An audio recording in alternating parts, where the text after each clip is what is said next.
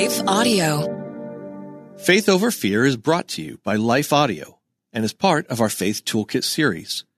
For more inspirational, faith affirming podcasts, visit us at lifeaudio.com.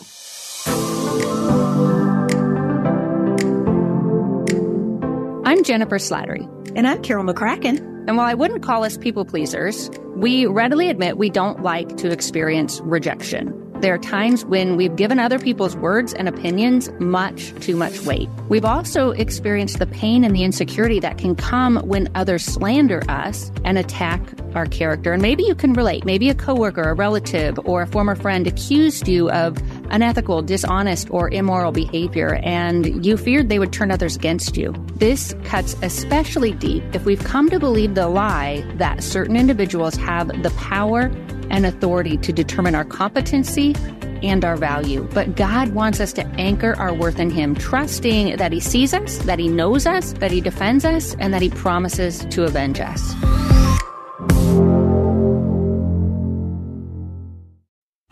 What impacts you every day?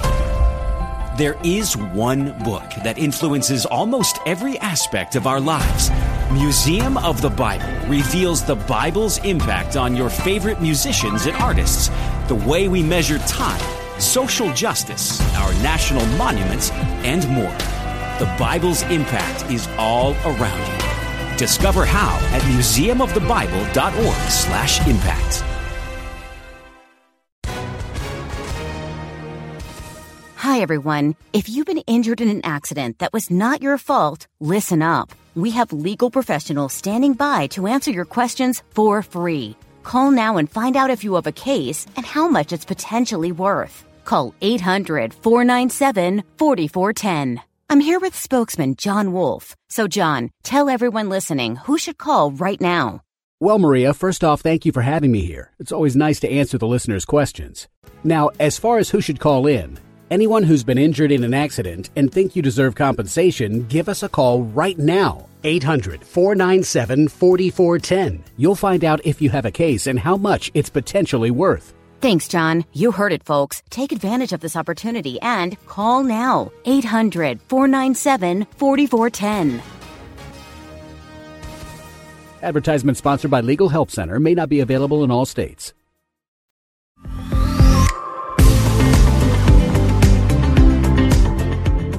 Ooh, wow. Jennifer, you gave me a flashback. Unfortunately, I went back to when I was 16 years old.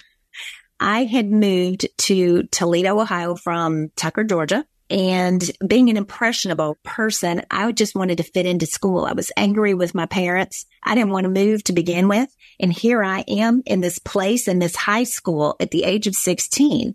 Okay. So all I want to do is to get along with people but I had the southern accent. And apparently the boys liked it and the girls did not. so this kind of got twisted around. I didn't care who was my friend at that point in time. I just wanted to fit in. And so the girls decided that I was flirting because I was talking with this southern accent that the boys liked. And so I can remember, oh, this was awful. I went up to my locker one day and it was stuffed with garlic and on it was written fake and social. And I was absolutely devastated. You know, pretty much I thought, okay, my, my high school years are ruined. They hate me here. I will never fit in. I will never meet the social strata of what these people require. I didn't even mean it. I didn't do anything. How could I earn it? How can somebody be talking ugly about me? It was it was bad. And for those of you out there that flash back to a younger age, I'm sorry. when you said you didn't even do anything, so how can you fix it? Right. right. Exactly. I don't know if my mere presence threatened people, but it, it was it was bad. You know, I had no power to do anything about it. So wow. people were talking ugly about me, broke my heart. I bet. I bet. Was it hard to go to school? Yes. Yes. I did not want to go to school and contend with that. I didn't know what I was battling. Wow. Now, give us the end of the story. How long did that let, maybe if it's, if it's too traumatic, don't tell us. Did, did it eventually like resolve? It definitely did. You know, it, I, there, there were a couple of guys and they became like guy friends to me. And they basically translated. Once, once the girls realized that I did not want their man, everything seemed to be fine. And we gradually worked it out.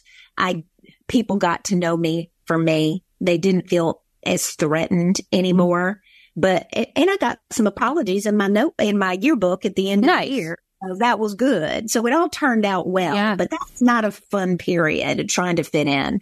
Yeah, that would have been actually, I, I can't even imagine how painful you here you have left your one area and probably friends and your home and you're feeling uprooted. And then to have in this place where you probably felt completely alone. Completely alone, completely rejected. It was, it was bad. And a 16 year old, you know, you're going to blow that up anyway. So eh, I felt it intensely. Yeah. And I, I think sometimes we've all experienced rejection in our past, and sometimes that our past rejections can cause us to fear rejection in the future. Right. And then other times we can watch what people have experienced and we can assume like, okay, well, I don't want to go through what they're going through. And I imagine the disciples, they had to experience both rejection themselves because here they are following Jesus. He was, he was popular in one sense, but he was also not popular mm-hmm. in another sense. And especially as they were watching and the tension is just increasing between him and, and the religious leaders of his day. And they're aligning themselves with this, this rabbi who's known to hang out with the outcast, to touch the untouchable, to, to reject man-made rules and, and practices that distorted the heart of God. And here I think is, is what was probably the biggest thing is he also exposed the corruption and the hypocrisy of the religious really and and they they began to actually conspire like trying to find a way to do do him in and i'm thinking of when with your story you said maybe the girls felt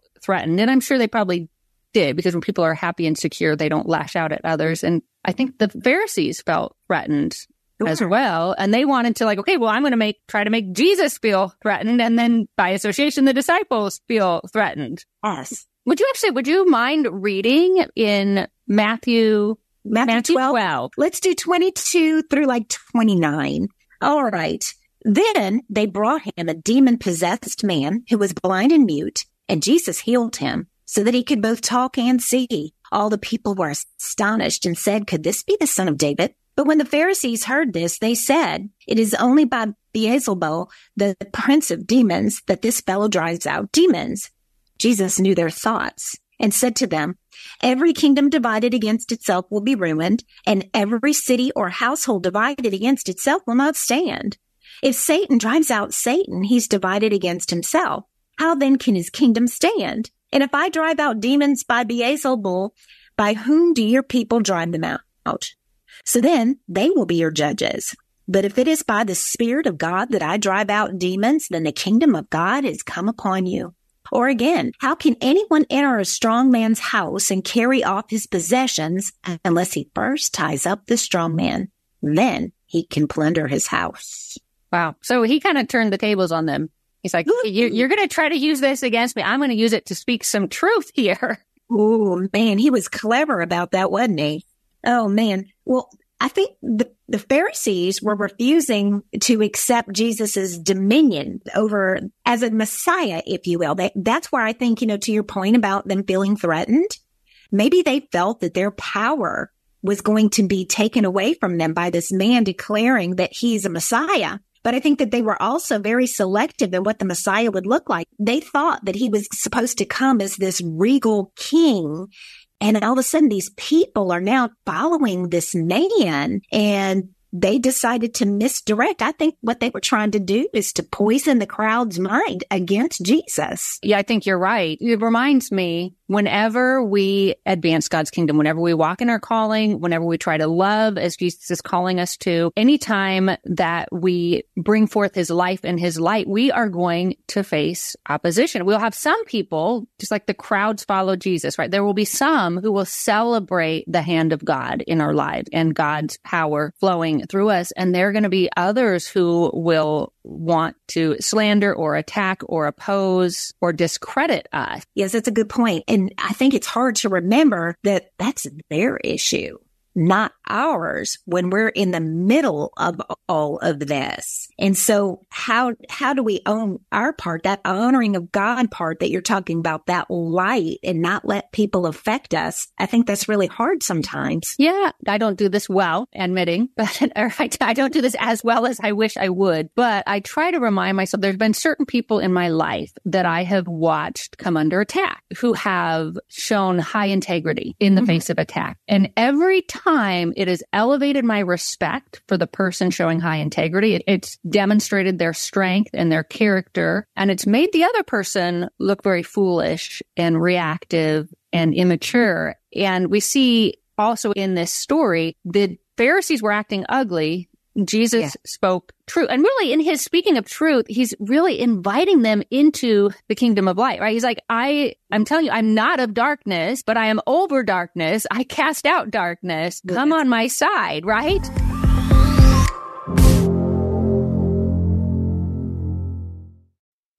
What impacts you every day? There is one book that influences almost every aspect of our lives. Museum of the Bible reveals the Bible's impact on your favorite musicians and artists, the way we measure time, social justice, our national monuments, and more. The Bible's impact is all around you. Discover how at museumofthebible.org/impact.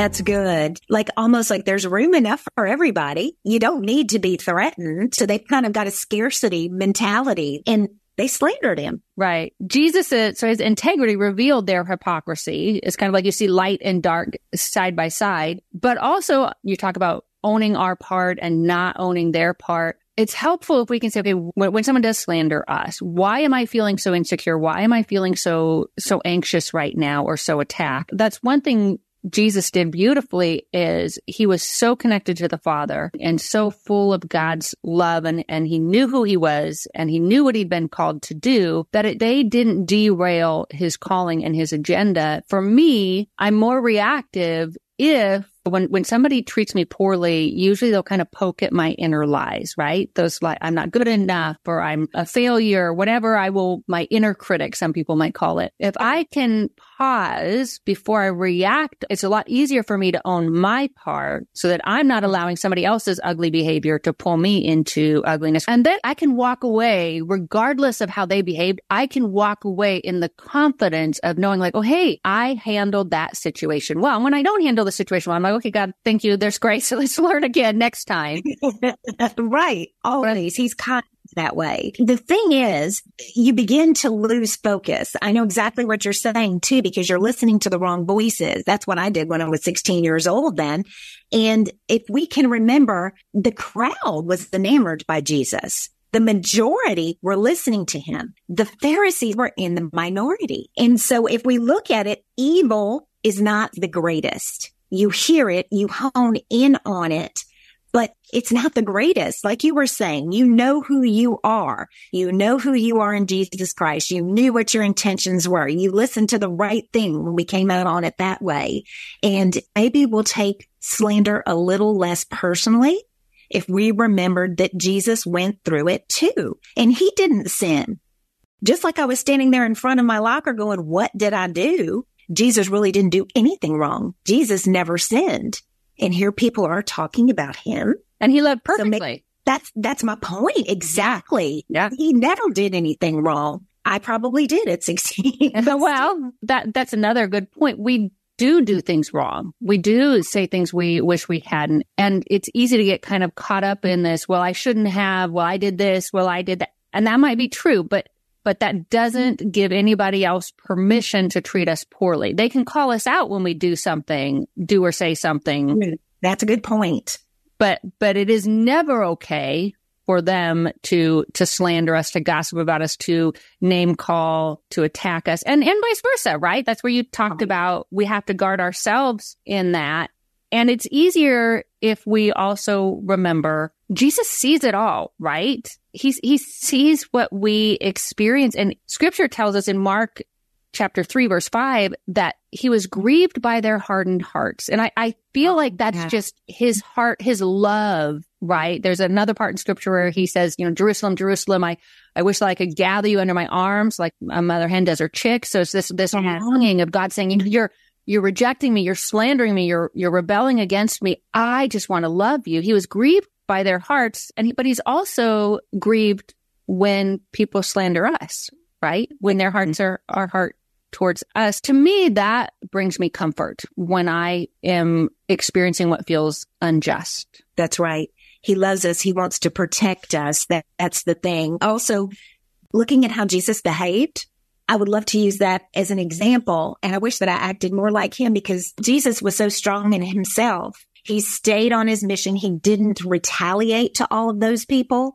He did not debate with those people. He didn't defend himself. But back to your earlier point, he did speak truth to them and he's our defender and God shields us with his love. We don't have to do it on our own. It, it, gets back to his grief. He loves us just as much. We are valuable to him. Jesus understands slander. He experienced it himself. He knows what we're going through. We're not rejected by God. He knows us. He knows our heart. Absolutely. Speaking of how didn't retaliate, but he spoke truth, it reminds me of Romans 12, verse 21, where it tells us, do not be overcome by evil, but overcome evil with good. Ooh, that's good.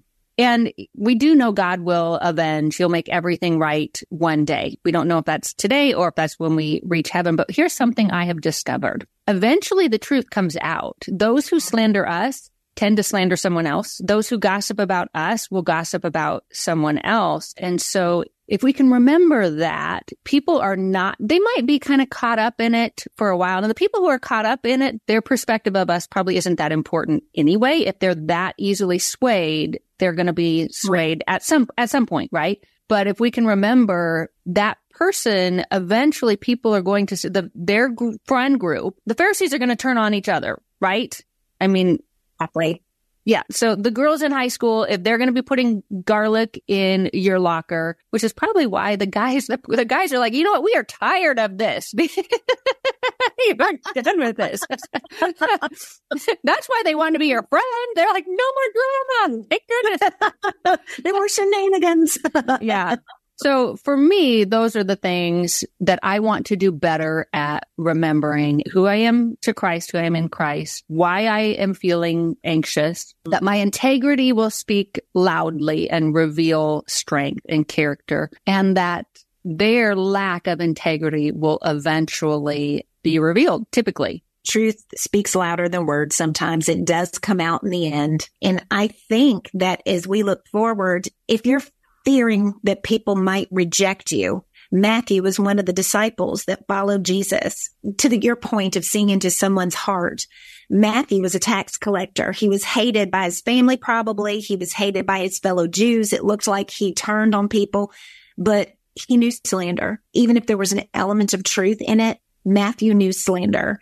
And Jesus saw his heart. We're not alone in this. While we're Yeah. sitting there maybe in the middle of waiting for the truth to come out, no, we're not alone. Yeah. And I like that you brought up Matthew as well, because if you had taken a snapshot of his life when he was the tax collector and he's being slandered and probably would have thought that there's no way this guy is going to have a career in ministry, whatever. I, so I, I know for me, when I have experienced slander as a leader years ago, when I first started leading, I was under the, the false impression that if people talk negatively about me, lied about me, slandered me, then it could cost me my ministry. It could cost me my job. Mm-hmm. And it would get me all worked up. And I finally one day I'm like, well, that's ridiculous because God is in control. He's got my future mapped out. He's got my calling planned out. That person has no power over me, over my life, over my joy. That, that's really easy to say though, isn't it? Like I'm, I, I don't want to sound condemning to those who,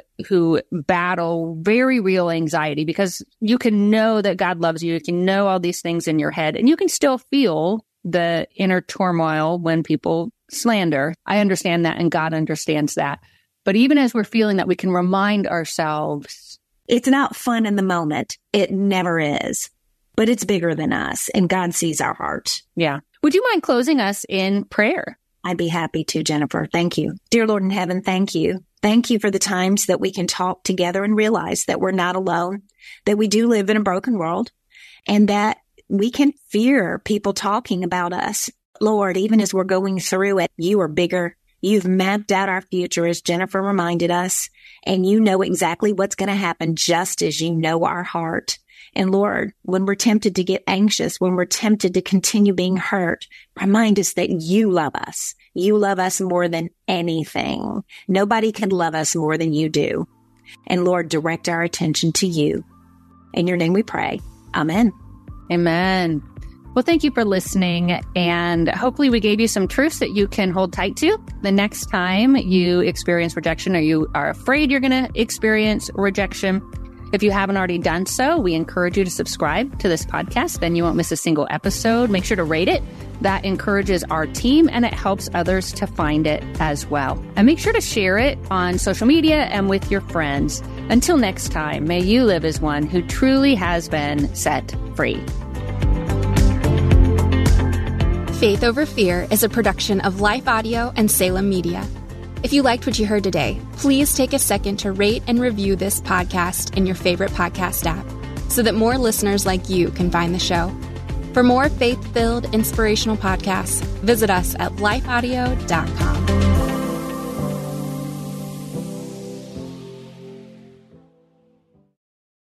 Hi, friend. Are you stressed? Maybe even worried about so many needs around you that you've forgotten you are worth taking care of too. Well, I'm Bonnie Gray, the host of Breathe, the Stress Less podcast. I want to invite you to join me as I share practical tips based on science, inspired by God's Word, to help you spark joy and restore God's peace and love to your soul. Subscribe now and go to lifeaudio.com.